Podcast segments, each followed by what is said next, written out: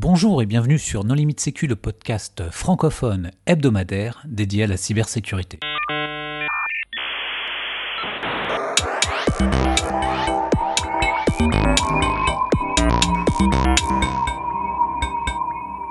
Alors aujourd'hui, nous recevons Renaud Fay. Bonjour Renaud. Bonjour. Pour discuter avec lui, les contributeurs Non Limite Sécu sont Nicolas Ruff. Bonjour. Jean-Philippe Gaulier. Bonjour. Paul Amar. Bonjour. Hervé Chaud. Bonjour. Vladimir Bonjour. Et moi-même, Johan Hulot. Alors Renaud, qui es-tu? Bonjour et merci, merci pour cette invitation. Je suis Renaud, je suis un des fondateurs d'une société spécialisée en sécurité offensive euh, qui s'appelle Synactive. Alors Renaud, comment est-ce que tu t'es intéressé à la sécurité informatique? Oh là, on rentre dans le vif du sujet. euh, J'ai fait quelques détours avant d'arriver à la sécurité informatique. Euh, J'ai démarré par une école de commerce. Euh, je me suis, je m'étais toujours intéressé aux ordinateurs. J'étais très curieux de savoir comment fonctionnait un écran, une souris, etc. Mais voilà, j'avais peut-être dû lire un peu trop les bouquins de Largo Winch et j'ai démarré par une école de commerce qui m'a assez rapidement déçu. Et le, hasard des rencontres en école de commerce font qu'un de mes premières occupations a été d'être responsable informatique de la junior entreprise.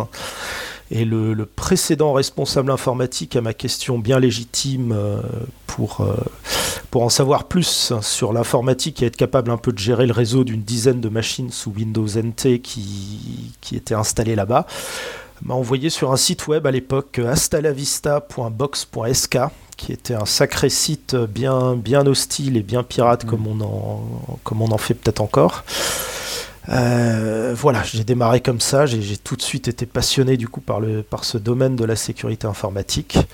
Et puis j'ai eu la chance ensuite d'avoir une école qui était dans le 11e arrondissement, où à peu près au même moment il y a The Academy qui s'est lancée. Euh, j'ai pu prendre quelques cours de sécurité informatique, faire quelques rencontres. Et, euh, et voilà, très vite, euh, très vite, j'ai commencé à, aller de moins en moins à mes cours en école de commerce euh, et à passer beaucoup plus de temps à regarder un peu la programmation, le réseau.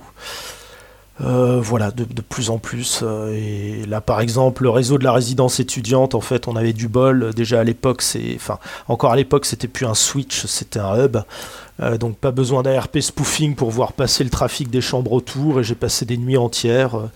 Déjà essayer de comprendre chaque, euh, chaque couche protocolaire, chaque champ du protocole TCP, IP, etc. Voilà, ça a été un peu mes, ma, première, mes- ma première rencontre avec la sécurité informatique, un peu par hasard, mais ça ça m'a très vite passionné et j'en suis pas ressorti. Peut-être que pour les auditeurs, faut préciser qu'il n'y avait peut-être pas les webcams à l'époque, hein, donc euh, il n'y avait pas le, le même type d'intérêt à espionner les- Ouais. le réseau des chambres. hein. Et le trafic euh, sur un réseau 10 mégabits était beaucoup plus facile à dépiler sous Wireshark ou TCP/DOM, je pense qu'à l'époque, euh, avec Netflix et compagnie. ouais. Tu commences euh, dans une société qui existe encore, qui s'appelle Intrinsec à l'époque, et tu commences en tant que commercial. Rien à voir avec la technique. hein. Eh ben exactement, mais je me retrouve un peu bloqué par mon, je me retrouve un peu bloqué par mon diplôme. Euh, j'avais hésité à arrêter mon école, j'avais même passé les entretiens à l'EPITA, euh, enfin à l'EPITech en fait à l'époque. J'avais passé même un entretien avec euh, Monsieur Sadirak, qui m'avait proposé d'entrer en admission parallèle en troisième année, ce que je n'ai finalement pas fait. Bref, je me retrouve avec un diplôme d'école de commerce. Il faut que je trouve du boulot et la seule façon pour moi de démarrer en sécurité informatique, c'est de toquer à la porte d'une société de sécurité en tant que commercial. Euh, je fais trois mois en tant que commercial, euh, mais très vite je m'arrange pour passer côté infogérance. euh, où ils font un peu la, où ils ont un peu l'erreur, ils font un peu la folie de me laisser gérer euh, des, des, des firewalls, checkpoints, des, des serveurs SMTP alors que j'y comprends pas grand chose. donc je, je fais mes premières armes là-bas. Je Comme quoi, tu étais un bon prod commercial pour bien. te vendre. Exactement, c'est une compétence qui sert toujours. Donc tu, passes euh, quelques mois là, et puis après tu pars chez un fat fort. Alors c'est euh, décidément on va de surprise en surprise ce soir. Qu'est-ce que tu vas faire là-bas et comment ça se passe? Juste avant, je fais un petit détour par Télécom Paris. Je fais un master spécialisé en sécurité. ce qui me permet un peu de récupérer quelques bases en informatique alors autant la plupart des gens avec qui j'étais se sont pas mal ennuyés là-bas parce qu'il y avait beaucoup de diplômés euh, qui avaient fait déjà leurs 5 ans en école d'ingénieur, en école d'informatique, et ils n'ont pas forcément toujours appris grand-chose. Euh, mais moi je me régale, j'apprends les bases de la programmation Java, euh, je récupère des bases un peu solides en réseau, je me fais éclater en crypto avec des vrais profs de maths qui expliquent les bases théoriques de la crypto. Euh, et puis derrière, effectivement, faut démarrer, euh, faut, commencer à bosser. EY euh, avait une équipe, a toujours une équipe qui fait des audits de sécurité, des tests d'intrusion pour ses clients. et je démarre là-bas. très, bonne, très bonne école sur la méthodologie. je démarre avec des gars comme Vincent Marais ou Thierry Jardin, qui vraiment, je sors d'école, j'y connais pas grand-chose, m'expliquent un peu les bases. Euh, ça me permet vraiment de me lancer dans le domaine. Euh, puis ensuite, à un moment, il y a un type qui s'appelle Gaël Delalo, euh, qui s'est révélé, qui s'est être en fait le l'ancien rédacteur en chef de, Hackers Voice, et qui avait un niveau technique en tout cas correct. On peut démarrer ensemble. Il arrive un peu comme un ovni dans l'équipe, et du coup, ça continue de me passionner pour la technique. On fait une présentation au stick ensemble, voilà, et là, je me marre bien.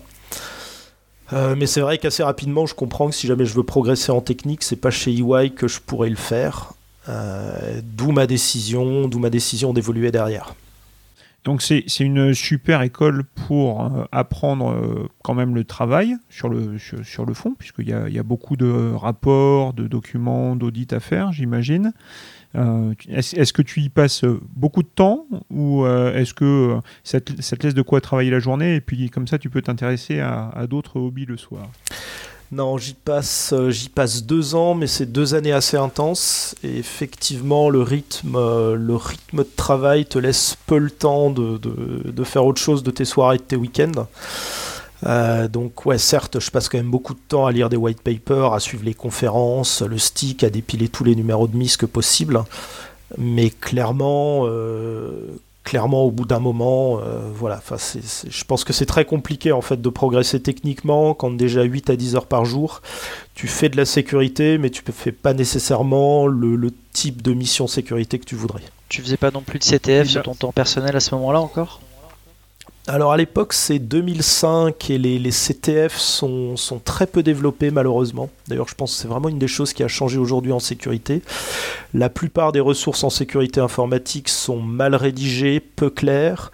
Les CTF, on a des vieux sites, je ne sais pas si vous vous souvenez de WebGoat, qui était un site web développé en Java et qui en fait euh, alors la première version, j'espère qu'elle a évolué depuis. La première version de WebGoat essayait d'émuler les vulnérabilités. Donc en fait, il y avait du code qui parsait ton input et si ton input était bon, il faisait semblant de t'envoyer le résultat que tu aurais dû avoir si tu exploitais la vulnérabilité. Donc euh, très clairement, l'apprentissage à l'époque est quand même nettement plus difficile. Et là, du coup, tu quittes ce FAT4 pour te retrouver dans une vraie société de sécurité, une société qui fait rêver tous les jeunes de l'époque. Et cette société s'appelle HSC, donc Hervé Schauer Consultant. Ça, j'avais dû déjà postuler trois fois, et trois fois, alors que j'avais bien envoyé mon, mon, CV en format TXT, je m'étais fait bouler. Non, ouais, t'avais avais, postulé comme commercial en, janvier 2004, et après t'avais repostulé pour euh, faire des stages de fin d'études.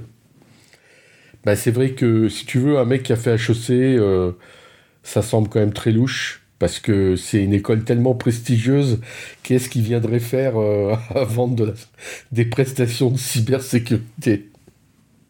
Bah c'est, vous aviez raison, c'était très louche, mais à force d'insister, vous avez fini par accepter.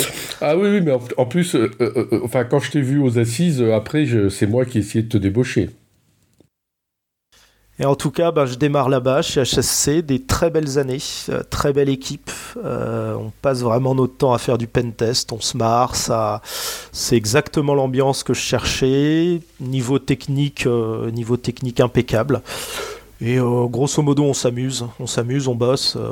et puis surtout, je fais du pen test, ce, que, ce qui m'intéressait.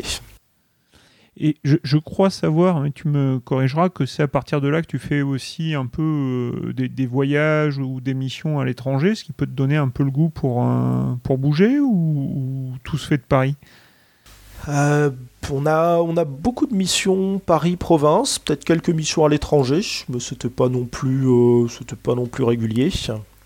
Et ce qui se passe ensuite, c'est qu'effectivement ma copine de l'époque est mutée en Australie. Et là, c'est vrai que je me retrouve face à un vrai dilemme. Euh, je, suis dans une société où je m'éclate.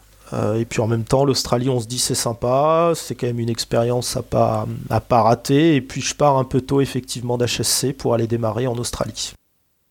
Et, ça, euh, c'est le grand drame d'HSC, puisqu'avec tous les pentesters d'HSC qui sont partis là-bas, on aurait pu ouvrir une succursale, mais le gérant de l'époque n'a jamais voulu lâcher et on connaît, on connaît la suite de l'histoire.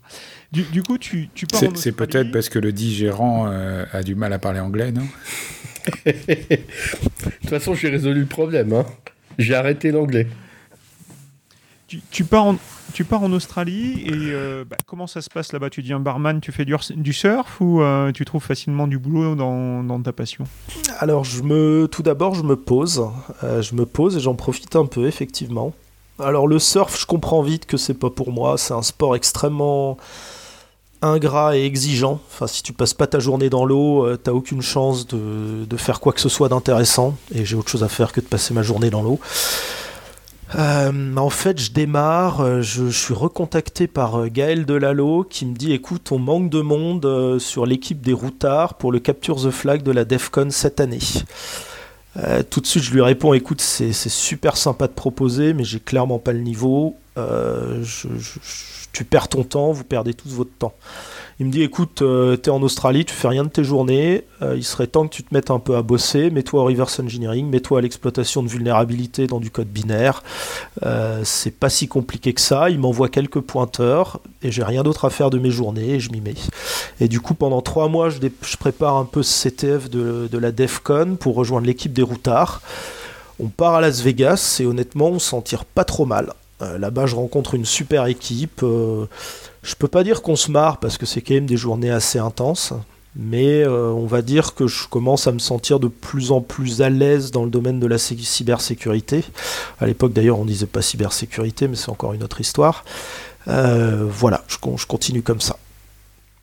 Et puis bien entendu, au bout d'un moment, je rentre en Australie, je me dis faut quand même que je trouve du boulot, et puis effectivement, je finis par retrouver du boulot dans une boîte australienne. Euh, et puis d'ailleurs, j'ai bien fait de pas trop traîner parce que je crois qu'on est en 2008 à cette époque. La crise des subprimes commence à arriver et je crois que je suis le dernier embauché dans ma boîte dans les six mois. Euh, les six mois suivants, ils ont fait un freeze des embauches, donc effectivement, fallait quand même que, que, je traîne pas trop. Quoi. Et quelles sont les différences que tu vois entre euh, une expérience, on va dire, francophone et arriver à l'étranger? Est-ce que c'est à peu près euh, à peu près les mêmes aptitudes, les mêmes compétences qu'on te demande? Est-ce que c'est radicalement différent et on t'attend sur euh, d'autres sujets, euh, l'autre côté de la planète? C'est, comment tu vois les choses? Ah, c'est une, bonne question. Moi, j'ai été surpris par l'aspect décontracté des Australiens, dans le bon sens du terme. et ils font beaucoup appel à de l'immigration étrangère, notamment pour tous les postes d'expertise. Euh, ils ont, je pense qu'ils ont, faut pas généraliser, hein, il y a d'excellents profils australiens, il y en a même qui sont, qui sont de niveau international, c'est une évidence. Euh, mais c'est vrai qu'en moyenne, ils ont un niveau en sécurité informatique qui, qui n'est peut-être pas celui qu'on a en sortant des nombreuses écoles d'ingénieurs françaises. Euh, donc c'est vrai que très vite, quand tu te pointes de France, il y a quand même très rapidement du boulot pour toi et très vite tu es mis sur des missions techniques assez exigeantes.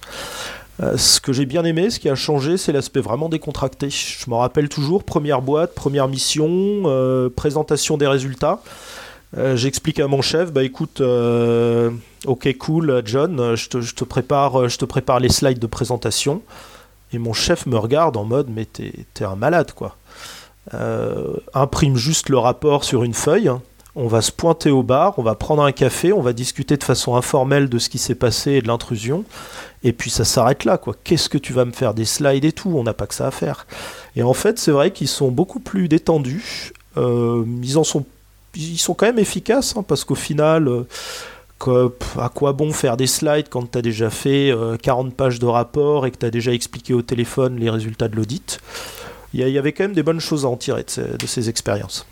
C'est quelque chose que tu as ramené avec toi, cet aspect cool On a essayé, on a essayé. Ensuite, il faut, faut faire adhérer les clients. Bon, on, en reparlera, je pense, un petit peu plus tard. Euh, hasard des choses, euh, on a reçu euh, il y a quelque temps un, autre Australien de chez HSC, Sniff. Tout à fait, ouais. Bah, Louis. Qu'est-ce qui se passe? Est-ce que vous croisez? Raconte-nous tout. Alors, je suis pas derrière le départ de Louis, mais c'est vrai que la première chose qu'il a faite en arrivant en Australie, c'est de venir utiliser ma chambre d'amis. Euh, donc c'est vrai que le temps de se trouver un appart, il est passé chez moi. Euh, et très vite, euh, très vite, il a trouvé effectivement ses marques en Australie. il avait beaucoup plus de difficultés que moi, faut quand même reconnaître. Moi, j'avais de la chance, j'avais un visa de travail là-bas. Lui a été obligé de trouver du boulot avec un truc visa vacances-travail qui était très difficile. et il s'est bien battu, mais il s'en est très très bien sorti. Et Sniff, hein, pour info, au bout de, je crois, au bout de 3 ans ou 4 ans, euh, je m'emballe peut-être un peu, mais était directeur technique de sa boîte australienne, quoi. Ce qui serait impensable en France.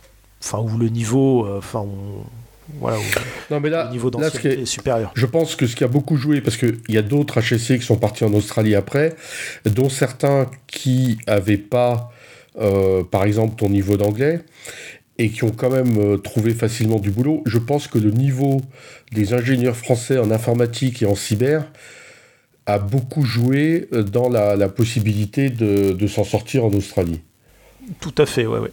Surtout qu'effectivement, beaucoup des Français qui sont venus en Australie, euh, ils ont tout misé sur leur niveau en informatique et pas sur leur niveau d'anglais. Et se retrouver au bout de quelques années CTO de ta boîte, alors que tu es encore en train de, lutter sur euh, la langue euh, de, ton pays, du pays qui d'accueil. Ouais, puis il avait, il avait même ouvert.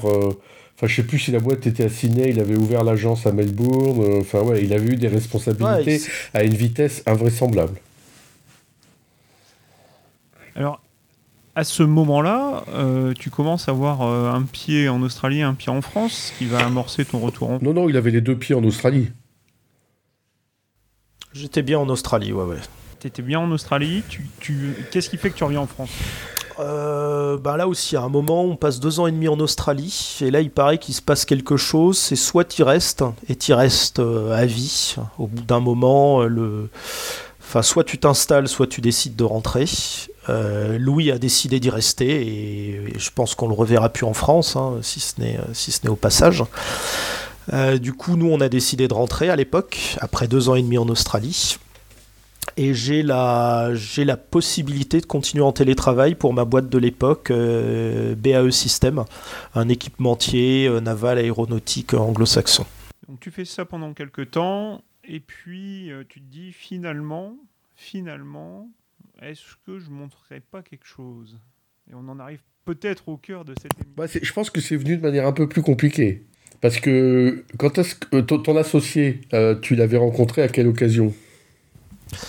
Alors effectivement, mon associé Nicolas, je l'ai rencontré chez, HSC. Encore une fois, le, hasard des rencontres.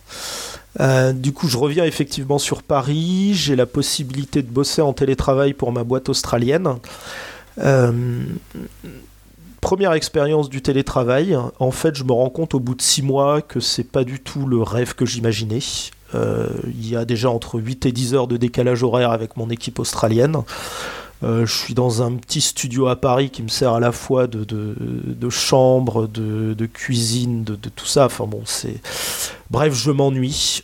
Euh, j'ai un gros souci, c'est que je suis bien payé et qu'honnêtement, les exigences de mon patron australien sont pas énormes.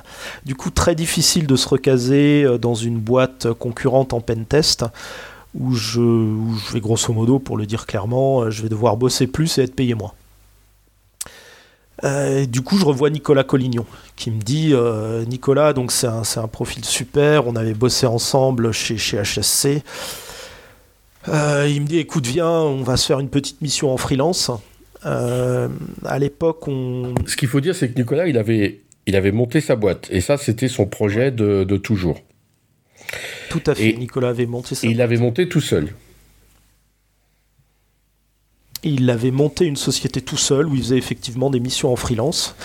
On faisait à l'époque, euh, enfin il faisait à l'époque du dev en sous-traitance pour, un, pour une grosse boîte française. Euh, l'objectif de l'époque était de créer une souche Android sécurisée euh, pour les usages gouvernementaux. il me dit écoute, il y, y a du taf, il y a trop de taf sur ce projet, viens me filer un coup de main en freelance, on va se marrer. Je lui réponds écoute, ok, pourquoi pas. Euh, là, effectivement, il... régulièrement au bar, il me dit Viens, on discute de monter une boîte ensemble. Je chantais un peu qu'effectivement, tout seul dans sa boîte, il s'ennuyait un peu. Euh, je lui réponds écoute ok avec plaisir pour en discuter. De toute façon je suis toujours content de prendre un verre avec toi mais euh, mais faut être honnête on le fera jamais.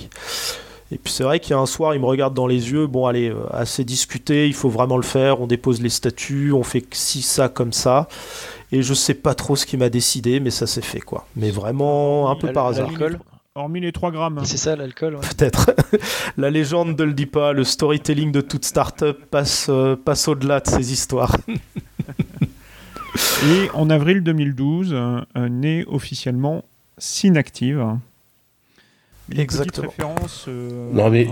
à, des drapeaux réseau, non, mais un jeu de mots. Je pense que ce qui est intéressant, c'est la complémentarité. C'est-à-dire que même si vous avez tous les deux été consultants à faire du pentest, on a quand même quelqu'un qui a un profil euh, presque scientifique, chercheur, même s'il était entrepreneur dans l'âme euh, de toujours. Hein, dès son stage chez HSC, il, il, avait prévu de créer son entreprise. Mais mais finalement, il était quand même vraiment un pur technique et avait eu quelques difficultés avec les aspects à la fois administratifs, gestion et, commerciaux. Et donc, quelque part, toi, tu remplissais aussi euh, cette case et tu étais la vraie complémentarité à Nicolas. C'est vrai, c'est vrai. C'est Nicolas était un excellent profil technique, mais c'est vrai que j'ai rencontré quelqu'un et j'ai vraiment compris ce que c'était une phobie administrative avec lui. Voilà. Et donc. Euh, euh, quelque part, vous, êtes complémentaires. C'est-à-dire que même si euh, vous, êtes tous les deux des pentesters, vous êtes différents et complémentaires. D'où le, le projet en commun. Tout à fait. Ensuite, à l'époque, c'est pas forcément ce que j'avais retenu de Nicolas, c'était pas forcément notre idée. Moi, ce que j'avais beaucoup retenu de Nicolas à l'époque, c'était déjà son, son, sa motivation, euh, notamment chez HSC sur les pentests. Euh, moi, il me faisait rire hein, quand il arrivait le, le, matin avec ses petits yeux. Euh, en mode ouais euh, j'ai regardé j'ai regardé 15 minutes le pentest avant de me coucher euh, j'ai trouvé un petit truc j'ai pondu un petit script d'exploitation. Là bon il te, balance un script de 1000 lignes euh, qui exploite une vulnérabilité pas du tout triviale à découvrir euh, et puis tu vois bien qu'il a pas dormi de la nuit pour, euh, pour pondre ça. Et puis il te dit Allez, tiens, je te balance le script, essaye d'avancer. Là, moi, il faut que j'aille prendre du café, que je me repose un peu. Euh, donc voilà, une vraie motivation, un niveau technique excellent. effectivement, ouais, ouais, c'est surtout ça que j'avais retenu. Et ensuite, ce que j'ai aussi aimé là dans le projet freelance qu'on avait ensemble, c'était son optimisme. Euh, moi, c'est vrai que j'ai toujours tendance à dire, euh, notamment quand je code, que c'est assez moyen, assez médiocre, et c'est d'ailleurs probablement vrai. Hein, faut faut pas se le cacher. Euh, lui, il, il, ponce en ligne, il est méga content, quoi. Il trouve ça génial, il trouve toujours que tous les projets se passent super bien. Et au début, je comprenais pas trop. Je m'étais là, mais tu te rends quand même bien compte que là, ça, ça marche pas. Là, on a des bugs là-dessus. Et en fait, non, jour après jour, j'apprends vraiment à apprécier cette façon de bosser tout va bien, on est sur la bonne route, c'est génial, ça marche, on est les meilleurs. Et c'est assez complémentaire et bah, j'espère qu'il n'a pas trop perdu ce, côté-là maintenant que la boîte a grossi. Et après 8 ans, vous êtes toujours associé Là, vous êtes... Euh, on... est toujours associé, ouais, ouais. On a, on a, on a, on a réussi à pas divorcer. Euh, effectivement, euh, en plus on a monté la boîte inactive à 50-50. On nous avait toujours dit euh, attention, c'est vraiment le truc à pas faire. moi j'avais dit ouais ouais je suis d'accord, mais c'est moi qui ai 51%, donc effectivement c'est pas passé. voilà, on n'a pas fait de pacte d'actionnaires, on a vraiment on s'est pas du tout lancé dans ces démarches visant à verrouiller la structure ou à mettre des clauses très précises. Et ça s'est, toujours passé. Il y, a, clairement des moments où il y a plus de tension que d'autres. Mais honnêtement, on s'en sort bien. En, avril 2012, vous fondez Synactive. Mais Synactive, c'est quoi? Ce nom C'est un jeu de mots sur des drapeaux réseau C'est une blague euh, Qu'est-ce qu'il y a derrière? Alors déjà, euh, Synactive, Synactive effectivement, c'est euh, c'est un jeu de mots sur des drapeaux réseau. C'est une orthographe qui, on s'en rend compte bien après, n'est pas toujours simple à retenir pour les clients. L'objectif, c'était de monter une boîte en sécurité offensive. c'était vraiment de faire une boîte purement technique et on se disait qu'il y avait du boulot pour une boîte qui concentre l'expertise des attaquants sur l'intrusion, euh, la partie identification et exploitation de vulnérabilités, euh, que ce soit en black box, par audit de code, etc.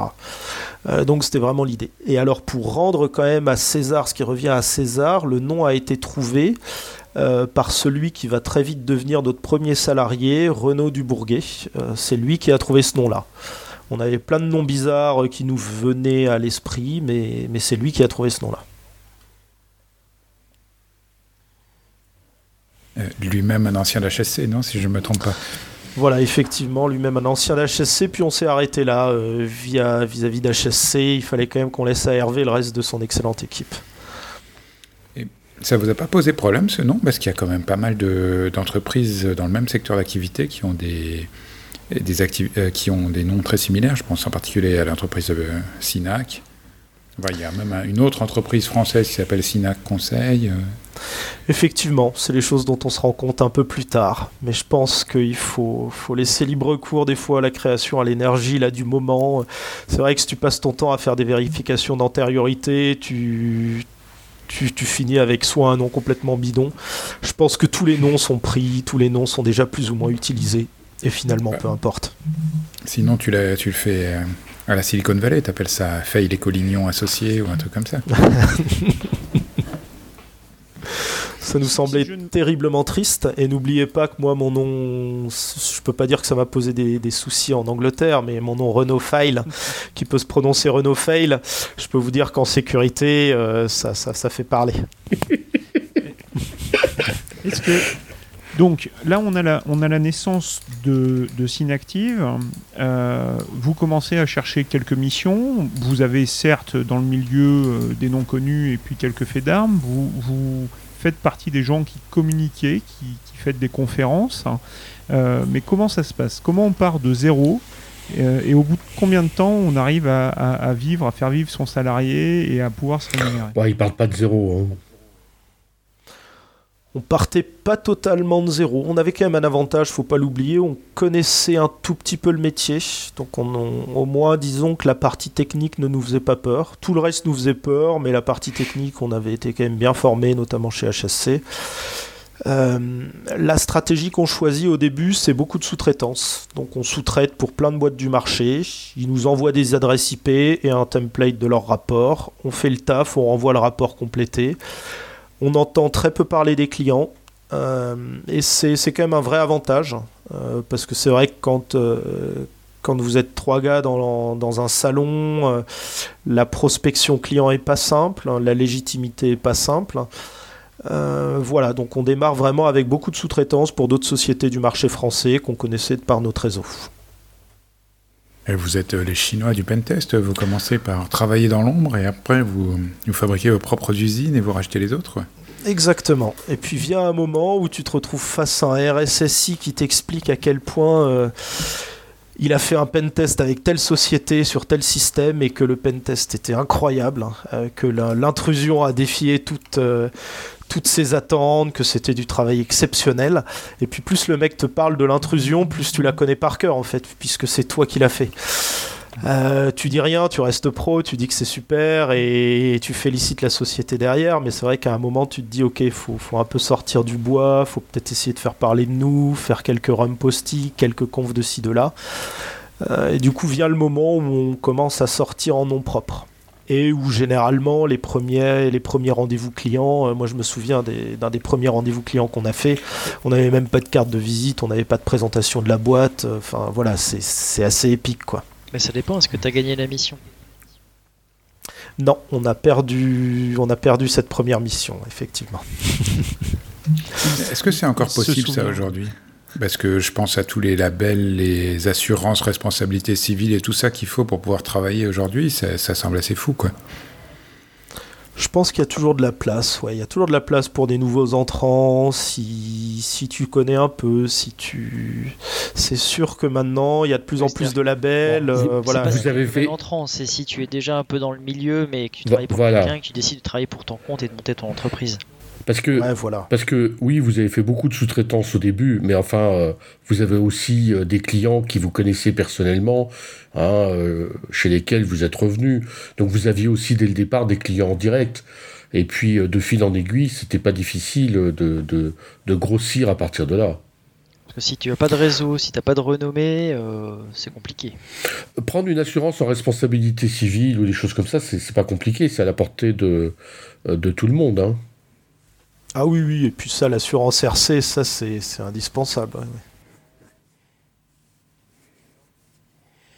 Alors vous avez grossi, vous avez embauché, vous continuez à grossir, ça va plus jamais s'arrêter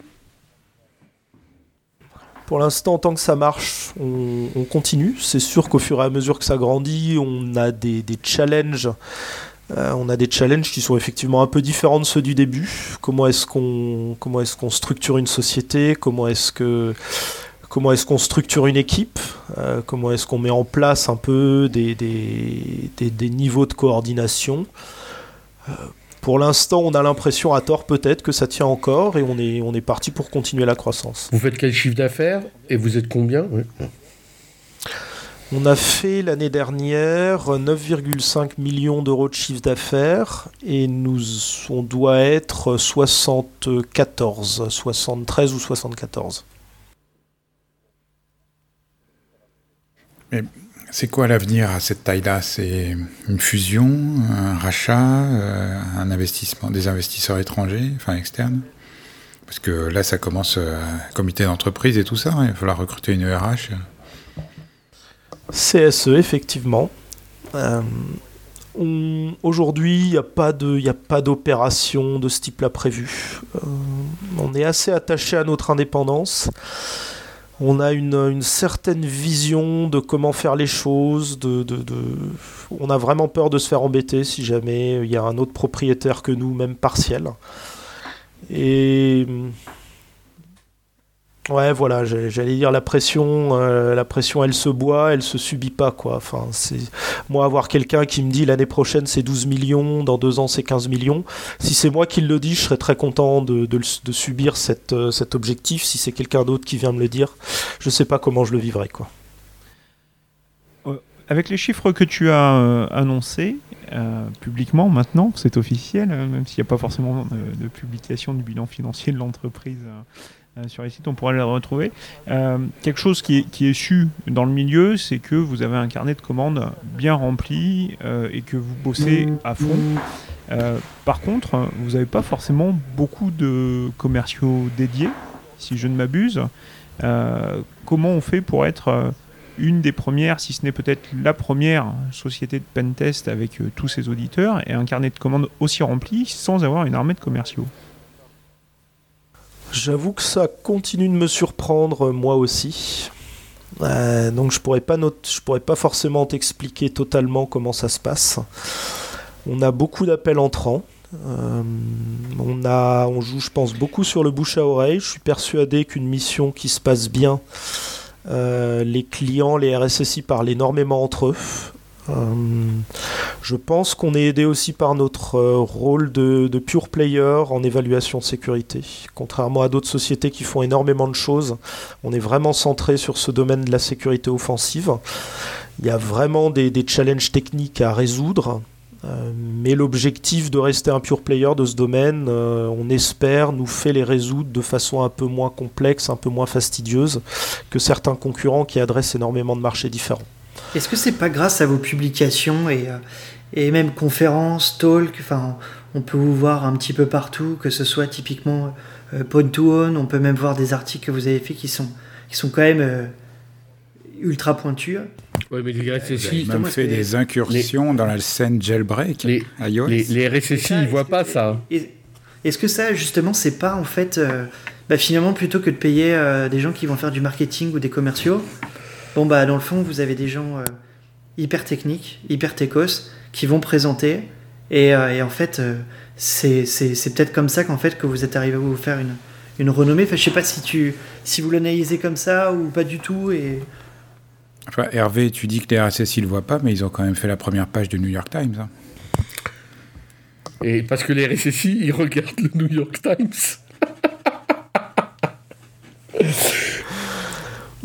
on, s'était quand même beaucoup inspiré effectivement de la, de la stratégie d'Hervé à l'époque d'HSC sur la, communication technique. Et effectivement, je pense que ça reste quand même quelque chose qui marche. Euh, mais ce qu'on constate, c'est qu'il ne faut pas s'arrêter là. Euh, c'est, il faut publier du contenu technique, mais si derrière tu vas pas voir les gens, euh, si, tu, si tu ne les appelles pas, si tu n'essaies pas de les croiser en conférence, si tu passes pas un peu de temps de temps en temps pour, euh, pour parler ou pour vraiment rencontrer les personnes derrière, les gens lisent ta publication, trouvent que c'est super technique, qu'ils y comprennent rien ou que ça les intéresse pas, ils passent à autre chose. Donc en fait, je pense que toutes ces forces-là se, se combinent. Il faut essayer d'aller voir les gens, il faut avoir une histoire à leur raconter. Là, tu peux sortir les publications faut avoir aujourd'hui, on a une équipe de, deux commerciaux, euh, Elodie et Vincent, euh, qui de temps en temps relancent. Et puis surtout, je pense que c'est chaque consultant sur le terrain, à chaque fois qu'il fait un boulot, qui essaie de laisser une bonne impression. Euh, je pense que si tu fais que des publications, mais que ton boulot est médiocre, ou que tu contactes jamais directement tes clients, euh, il se passera rien. Inversement, si tu fais que spammer des clients, mais que derrière il n'y a pas de contenu technique à présenter, euh, ça ne marchera pas non plus. Et maintenant, c'est quoi vos objectifs? C'est vous développer à l'international? C'est continuer votre expansion en France Aujourd'hui, c'est vrai que les objectifs, c'est continuer de, d'asseoir un peu notre réputation en France, euh, parce qu'on est encore sur un marché qui est très segmenté, il y a toujours, et il y aura toujours énormément de concurrence. Hein, ça, c'est, pas un métier qui a vocation à être monopolistique, il y a de la place pour tout le monde, et d'ailleurs c'est très bien comme ça. Euh, expansion européenne, je pense que ça va être quelque chose qu'on va chercher à aborder, peut-être travailler avec quelques éditeurs internationaux. Euh, sur des gros projets euh, d'audit, de revue sécurité, de reverse engineering. On commence à avoir des, touches. Il y, a des belles choses à faire. et puis on, bénéficie de plein d'avantages. Hein. On a, je pense encore une fois en France, des ingénieurs qui sont d'un bon niveau. On a un prix au jour homme qui est très compétitif par rapport à celui des anglo-saxons. Il y a vraiment quelque chose à faire là-dessus. je me souviens d'une époque où tu étais assez assez perplexe vis-à-vis de toutes les qualifications de la NSSI. Aujourd'hui, euh, vous êtes euh, un CESTI quand même euh, très reconnu. Donc, tu as quand même un peu évolué. Qu'est-ce qui a fait. Et, vous êtes passé également. Oui, et qu'est-ce qui a fait que, bah, que tu es allé à fond dans les prestations de ce type-là? C'est une bonne question. Les deux premières, je vais m'en tirer en disant que ça s'est un peu fait par hasard. Euh, si c'était moins hasard, effectivement. Euh, on a été effectivement organisme certificateur Argel en 2014. Euh, ça, il se trouve que il se trouve qu'une des sociétés qui était associée à un cabinet d'avocats a jeté l'éponge en mode on n'en peut plus de l'Argel, c'est trop compliqué, le contexte est fastidieux, les missions sont pénibles. Euh, et du coup, un cabinet d'avocats cherchait une petite société un peu malléable et motivée comme la nôtre. Et nous, on était un peu en demande d'un petit badge de reconnaissance. Parce que c'est vrai que dire euh, on est quelques-uns dans mon salon à faire du pentest, ça, ça manque un peu de professionnalisme. Je pense qu'à l'époque, un, ancien d'Olivier, euh, un ancien d'HSC, Olivier Dambourg, qui, devait être à l'Argel, a peut-être soufflé notre nom. En tout cas, on a été contacté par ce cabinet d'avocats pour les rejoindre en tant qu'organisme certificateur, et ça s'est fait assez rapidement et plutôt bien. Euh, donc ça s'est fait pas, ça s'est fait un peu, un peu par hasard, mais euh, on était, on était un peu content. en 2016, on a eu notre agrément CESTI par l'ANSSI, euh, ça, c'est l'ancien commercial d'HSC qui, qui, encore une fois, dans des soirées, nous a dit Mais vous devriez être CESTI, vous devriez être CESTI CSPN.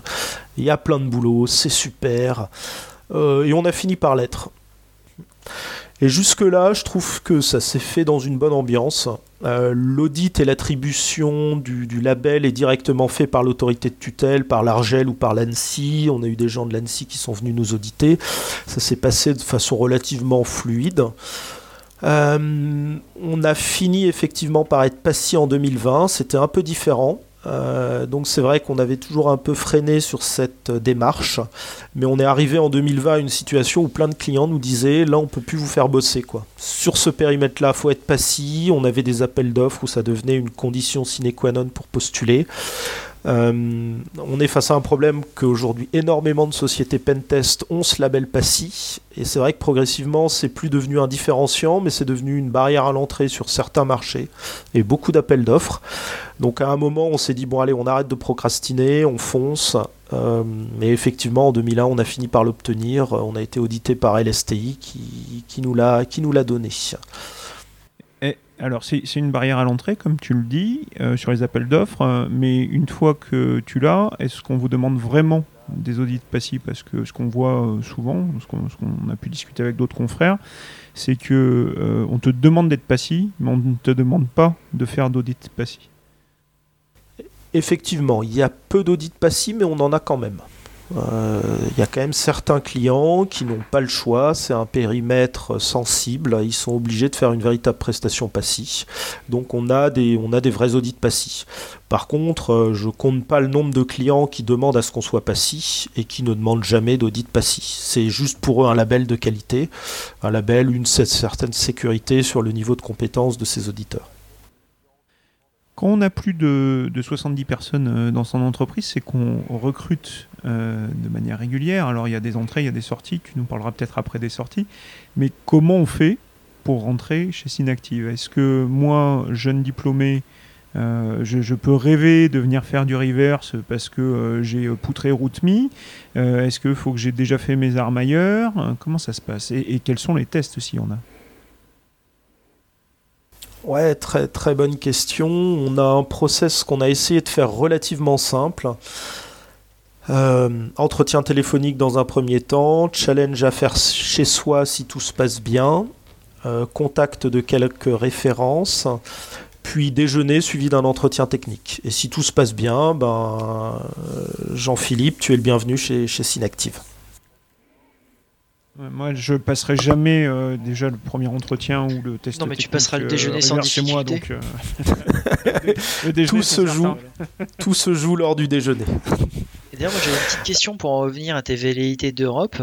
C'est parce qu'en ce moment il y a quand même pas mal d'argent à investir. Et est-ce que vous avez été approché ou est-ce que vous avez envisagé une levée de fonds?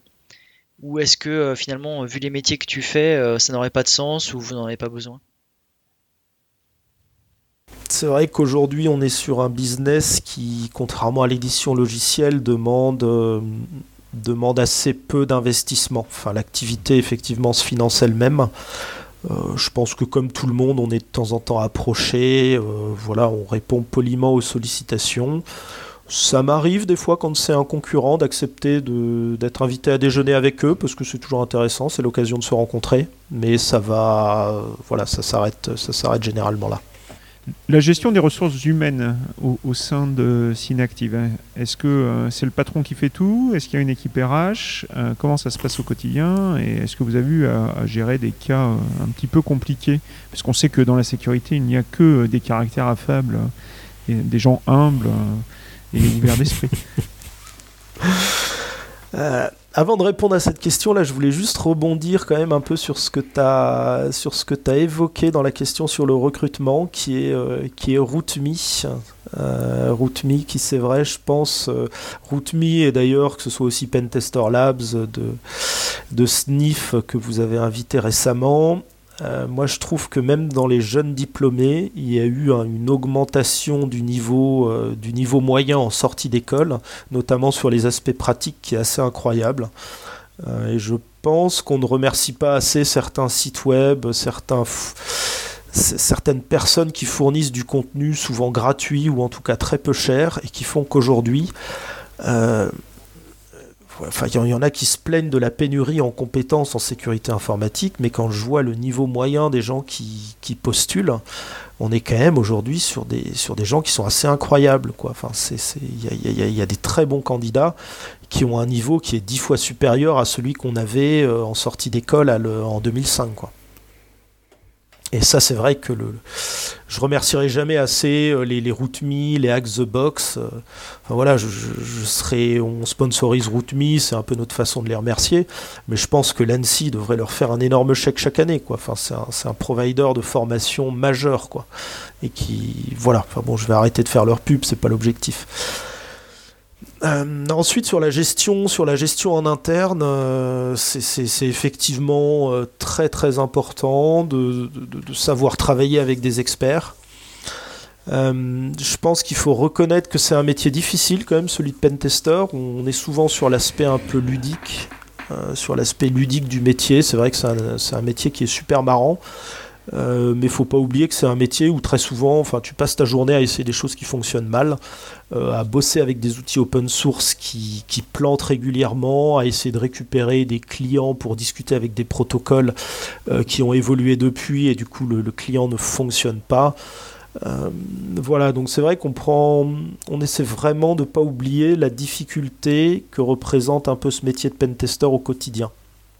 Et on a toujours essayé de mettre au poste à responsabilité, au poste de management d'équipe, des gens qui eux-mêmes ont été, euh, sont pentesters ou ont été pentesters et qui ont eu un excellent niveau technique. Euh, c'est vraiment, euh, je pense que c'est vraiment encore la meilleure façon, la meilleure façon de faire. Euh, et derrière, ensuite, la difficulté, c'est de pas oublier au fur et à mesure qu'on passe dans le management à quel point c'est un métier difficile. Moi, ça me rappelle une anecdote. Je suis, j'avais déjà commencé à m'éloigner un peu de la technique. Et puis j'ai le RSSI d'un grand groupe qui me dit écoute j'ai une mission à faire aux US, euh, tu parles bien anglais, tu prends un gars de chez toi, euh, on y va tous les trois, on va se marier, on va faire un pen test, ça va être génial. Euh, je me pointe là-bas, je relance un peu mes outils d'intrusion, je les, je les dépoussière un peu. Et en fait, c'est vrai qu'en un an, j'avais oublié à quel point, mais la plupart des outils open source d'intrusion marchent euh, assez moyennement, à quel point il y, a, régulièrement, même dans l'outillage interne de Synactive, que je pensais assez évoluer, euh, il y a plein d'astuces à connaître. Ah ouais, ok, là, il faut précharger telle librairie, il euh, faut faire un LD preload pour que ça fonctionne.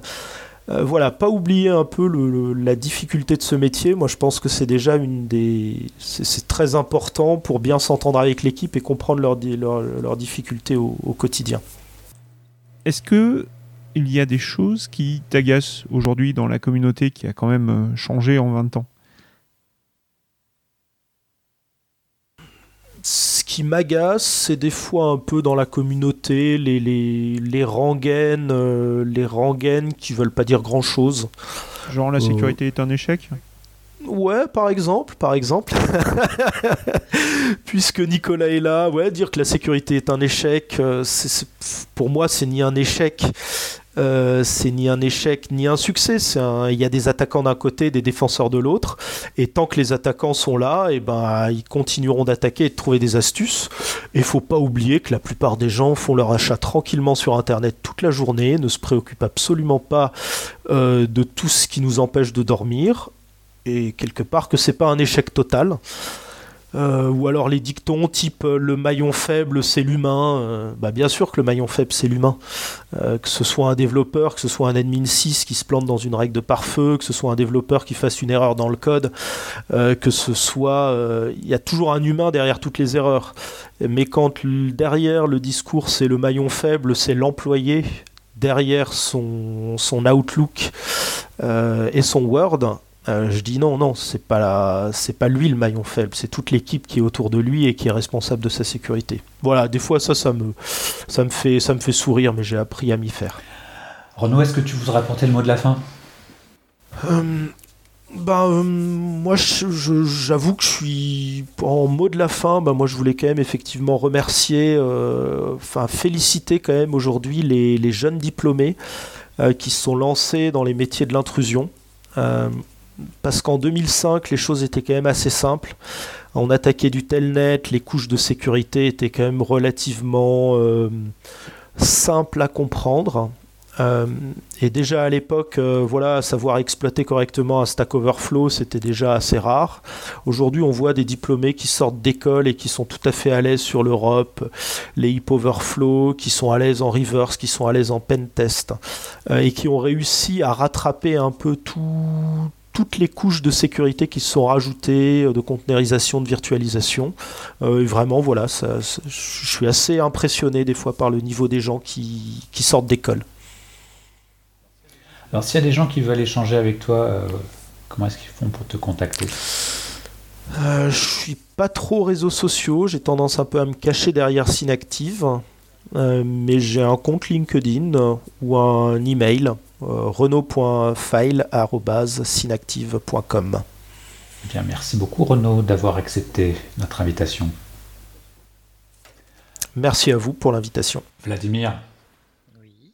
c'est l'heure de la minute fail. Et oui, alors je le rappelle, le principe de la minute fail est de présenter un incident ou événement passé de sécurité en prenant du recul avec humour, mais le principe c'est pas d'accabler des gens. Donc je ne citerai aucun nom et modifier euh, certains éléments sauf euh, le nom de Florent, qui est un de mes collègues.